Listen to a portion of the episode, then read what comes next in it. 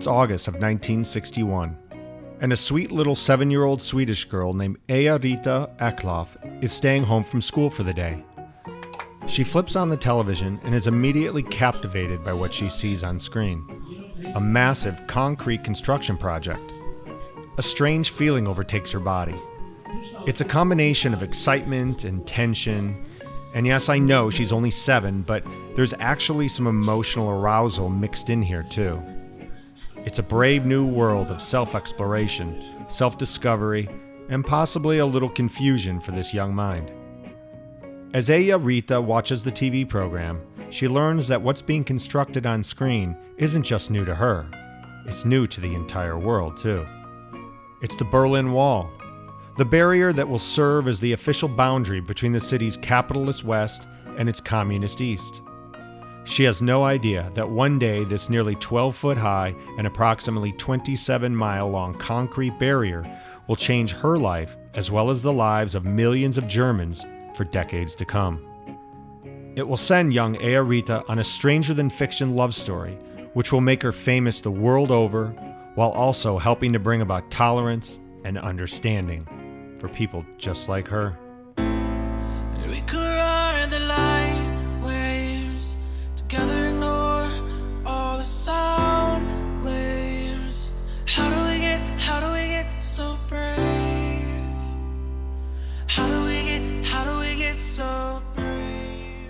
I'm Kevin. I've been happily married and in love with my wife for going on 10 years now. And I love telling real life stories. So I decided to combine these two worlds and create something new that will celebrate love stories like mine. A podcast which highlights what I think are the most moving, most fascinating, and most memorable love stories of all time. Stories that not only teach us about love, but also about ourselves.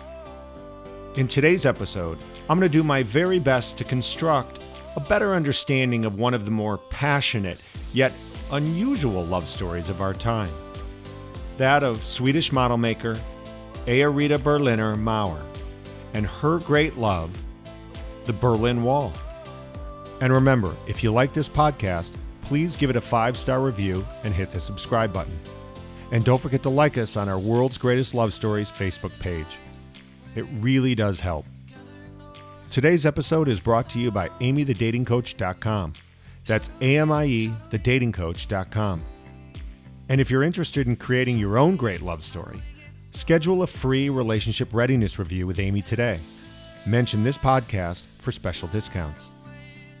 With that said, sit back, relax, and enjoy the world's greatest real life love stories.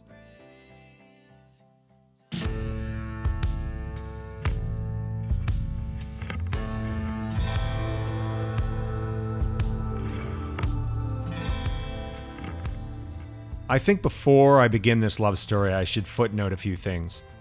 In the love story you're about to hear, the emotional component of the love is exclusively one sided.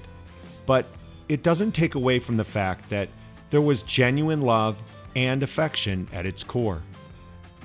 And although this story pushes the boundaries for the generally accepted norms of a loving relationship, there's an underlying current of humanity in it that has the ability to teach us all something about the true nature of romantic love. And when it comes to the matters of the heart, rules really don't matter. All right, let's get started.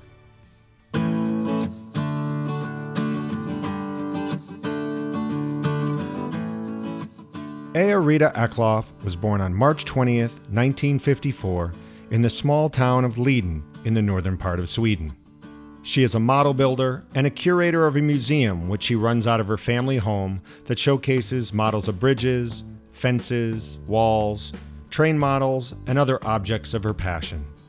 But she is most famous in Sweden and around the world as the woman who married the Berlin Wall. For those of you who are too young or just not familiar with the Berlin Wall, it was actually a concrete and barbed wire barrier that separated the cities of East and West Berlin and was built by the communist government of the German Democratic Republic, aka East Germany. It existed from 1961 to 1989. The official purpose of the wall was to keep Western, quote unquote, fascists from entering East Germany and undermining the socialist state. But in reality, it served to halt the mass defections of thousands of oppressed East Berliners that was occurring daily in the 1950s and the early 1960s. Once completed, the wall included a 66 mile concrete section that is almost 12 feet high and has more than 300 manned lookout towers.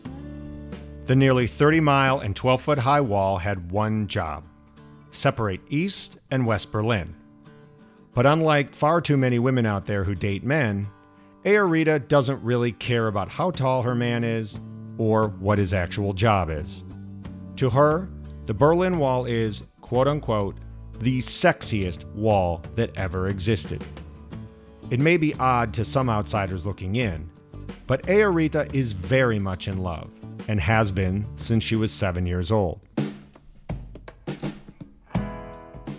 Eija-Riitta has a pretty normal childhood, with two loving parents who run a local pharmacy out of the same home she will live in and have her museum as an adult. At first, young Eija-Riitta thinks that all people are like her and fall in love with objects. But as a teenager, she realizes this is just not the case. She is different, and she knows it. Undeterred by societal norms and unwavering in her desire to follow her heart, the young Swedish girl collects photos, makes paintings, and does drawings of her very real but unconventional infatuation. Eventually, in 1977, at the age of 23, she saves up her money to visit Berlin and meet the wall for the first time. This is how she describes her initial encounter. I always got there at night. I don't remember what we said, but I felt nervous when we met for the first time. Over the next two decades, she will save up enough money to fly off to Germany and visit her love whenever she has the money and the time.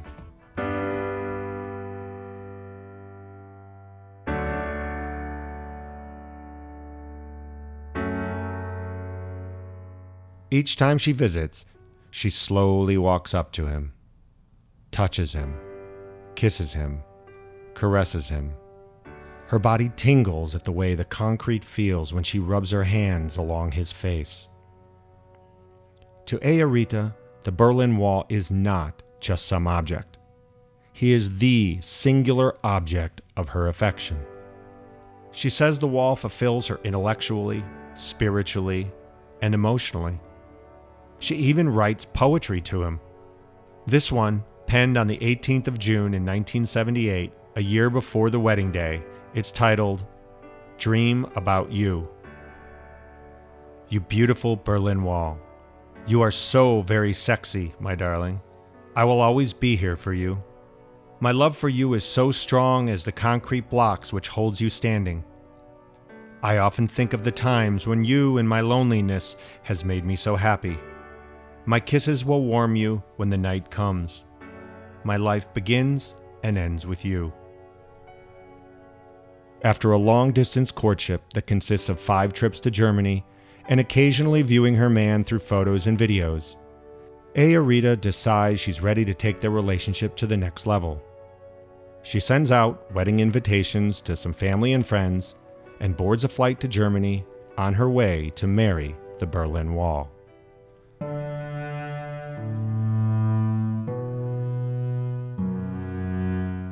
The big day occurs at 3 p.m. on June 17, 1979. There's not much to be found about the actual wedding, but one account I did find said that she hired a local animator to channel the vows on behalf of the wall. Of course, no country in the world recognizes human to object marriages, so the ceremony is more spiritual than legal. But to Eija-Riitta, this is a real marriage and should be taken seriously. She even officially takes her husband's name, making her Eija-Riitta Berliner Mauer. The last name, Berliner Mauer, meaning Berlin Wall in German. Although she officially remains a virgin with human beings throughout her life, Eija-Riitta insists she has a full, loving relationship with her husband. When asked if she ever consummates the marriage, she says that she has. But when pressed for more details as to the how, she likes to coyly respond, That's classified. Some of you may now be wondering if Eija-Riitta is mentally ill. I'm here to tell you that she's not. Not in any clinical sense, anyways. As far as psychologists are concerned, she may be abnormal in terms of following societal norms, but in terms of understanding who she is and what she's doing, Eija-Riitta is rational and of sound mind. She just suffers from, or as Eija-Riitta and others like her might say, blessed, with a rare condition that was originally called objectophilia. Objectophilia is defined as someone who has feelings of love, attraction, arousal, and commitment to an inanimate object. While she was growing up in the 1950s and 60s, the word disorder or disease was often associated with objectophilia. But Eija-Riitta was adamant that she and others like her not be painted with that kind of brush. To her, falling in love with an inanimate object is an orientation, like hetero or homosexuality. So in the early 1970s, Eija-Riitta comes up with a new name for people with objectophilia, a rebranding, if you will. The new name is Objectum Sexuality, or OS for short. In 1996, Eija-Riitta even starts the first website dedicated to OS. The site is now translated into four languages, since this is actually a global cause, not just a Swedish one. She once clarified things for those who don't completely understand her world by saying, We see things like living beings. These objects have souls, feelings, desires, and thoughts they share with me telepathically. That's a must, otherwise, you cannot fall in love with an object. According to Psychology Today, it's important to note that objectum sexuality differs from sexual fetishism in that the object or structure is viewed as an equal partner in the relationship and is not used to enhance or facilitate sexual behavior. And sexologist Amy Marsh, who surveyed many people with OS and found that it may be a new sexual orientation, actually. She states, what I'm finding is not much history of sexual abuse and actually not much in the way of psychiatric diagnosis either. I'm finding they're very happy and they don't want to change. Other famous OS love stories include people that have fallen in love with the Eiffel Tower, a roller coaster, the Statue of Liberty, a train station, and even a cypress tree. You might wonder about the gender of these OSers. Most of them are women, but recent numbers reveal a growing number of men are stepping forward and announcing their entrance into this new orientation. According to Eija-Riitta, since she was a child, she was fascinated by all types of construction with parallel lines, like railroad tracks, bridges, fences, and so on.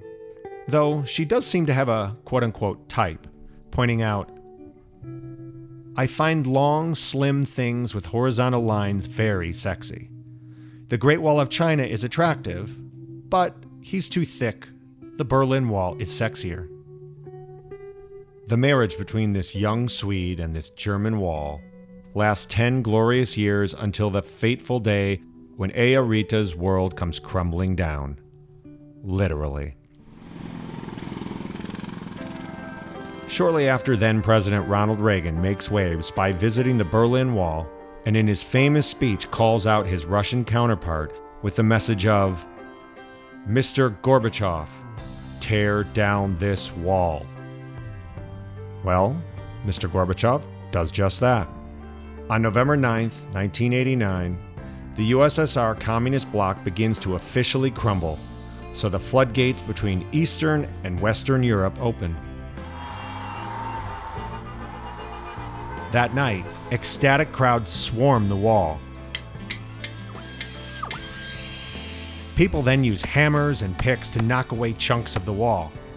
They become known as Mauerspechte, or wall woodpeckers. Over the ensuing weekend, Two million East Germans cross over into West Germany in what becomes one of the largest block parties the world has ever known. But not everyone is celebrating.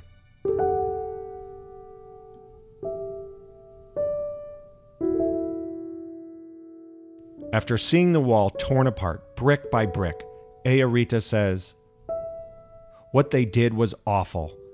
The last few years have been very difficult for me since the attack on my spouse. The overall feelings of her loss often oscillate between despair and real anger. In a 2008 documentary film shot about her life and love for the wall, some of her anger is even directed towards actor David Hasselhoff of Baywatch and Knight Rider fame. He was and is a huge star in Germany and was very vocal about bringing down the wall. On New Year's Eve in 1989, just as a unified Berlin is forming, he positions himself in the boom lift of a hydraulic crane and sings one of his hit songs as thousands of Germans sing and dance on the wall below. Ever the showman, Mr. Hasselhoff trades in his talking car for a blinking leather jacket. That's right, he's wearing a leather jacket embroidered with a whole bunch of blinking Christmas lights that make him look like he's being attacked by a swarm of very well disciplined fireflies. In response to Mr. Hasselhoff's Berlin Wall antics, Eija-Riitta says, Shame on you, David Hasselhoff. You are nothing without that talking car. Despite the fact that her beloved Berlin Wall is gone, she does her best to go on with her life, and eventually she accepts her new normal. She explains her newfound mindset this way As the present and the future are so painful for me, I have fixed my mind within the period 1961 to 1988. That is the time when my beloved Berlin Wall existed, and for me, still exists in his full glory. I have done this by erasing most of my memories outside that period, enabling me to coexist with my spouse in those happy times. For Eija-Riitta, one of the ways she's able to hold on to memories of those happier times is to make small scale models of her darling, complete with barbed wire. She often sleeps with the model and even takes it with her on romantic strolls in the woods. Although Eija-Riitta never marries again, she does have loving relationships with other objects, including a fuchsia garden fence near her home in Sweden. Though it is safe to say, none of the objects carry the sentimental and emotional charge that she would have for her one and only husband. Sadly, on October 31st, 2015, Eija-Riitta passes away at the age of just 54. In interviews done just before her death, she is asked what she thinks about love. In one quote, she says, The feeling of love is always the same. It is the object for the love that may be different, but the feeling itself is still the same. In my case, I am in love with the Berlin Wall. Why I love exactly the Berlin Wall and find other construction attractive has to do with the way they look, the construction, and what they really are. In another interview, she says this about love I think if you love something, that's special. When you love, that's at least something positive, not negative. There's so much war, so much hating each other. There's so much negativity today. Love is a good energy. In the end, Eija-Riitta leaves behind a legacy that helped educate and push for tolerance and acceptance for OS men and women around the globe. That there are people out there who love differently. And that just because they are different doesn't mean they don't deserve the same respect and compassion we all do. And yes, as I mentioned early on, her love story is a very unusual one, but no less loving, no less real than its human to human counterparts. Shortly before her death, she describes her infamous marriage this way We may not have a conventional marriage, but neither of us cares much for conventions. Ours is a story of two beings in love, our souls entwined for all eternity. And I think the following poem she wrote to her husband in 1977 is a perfect example of just how unconventional, yet loving, the relationship between this Swedish woman and this German wall really was. The Berlin Wall, you gave me a meaning. The Berlin Wall, you gave me a meaning in life. You, my dear, have made me so happy. My dear Berlin Wall, you make me crazy of love for you. All I want is to be close to you. The Berlin Wall, you are so magnificent. You are so sexy. I enjoy every moment I'm together with you. The Berlin Wall, you mean all to me. How do we get, how do we get so brave? How do we get, how do we get so brave? Well, that brings us to the end of this episode. And remember, if you like this podcast, please give us a five star review and hit the subscribe button. Or like us on our World's Greatest Love Stories Facebook page. It really does help. And if you're a smart, successful single who's looking to find your forever relationship and want to create your own great love story, go to amiethedatingcoach.com. That's A M I E, thedatingcoach.com. Amie's programs help you break unhealthy dating beliefs, attitudes, and patterns through live virtual group coaching, private coaching, video lessons, and breakthrough exercises. Schedule a free relationship readiness review with Amy today. Mention this podcast and you'll receive special discounts on her various programs. See you next time on the world's greatest real life love stories.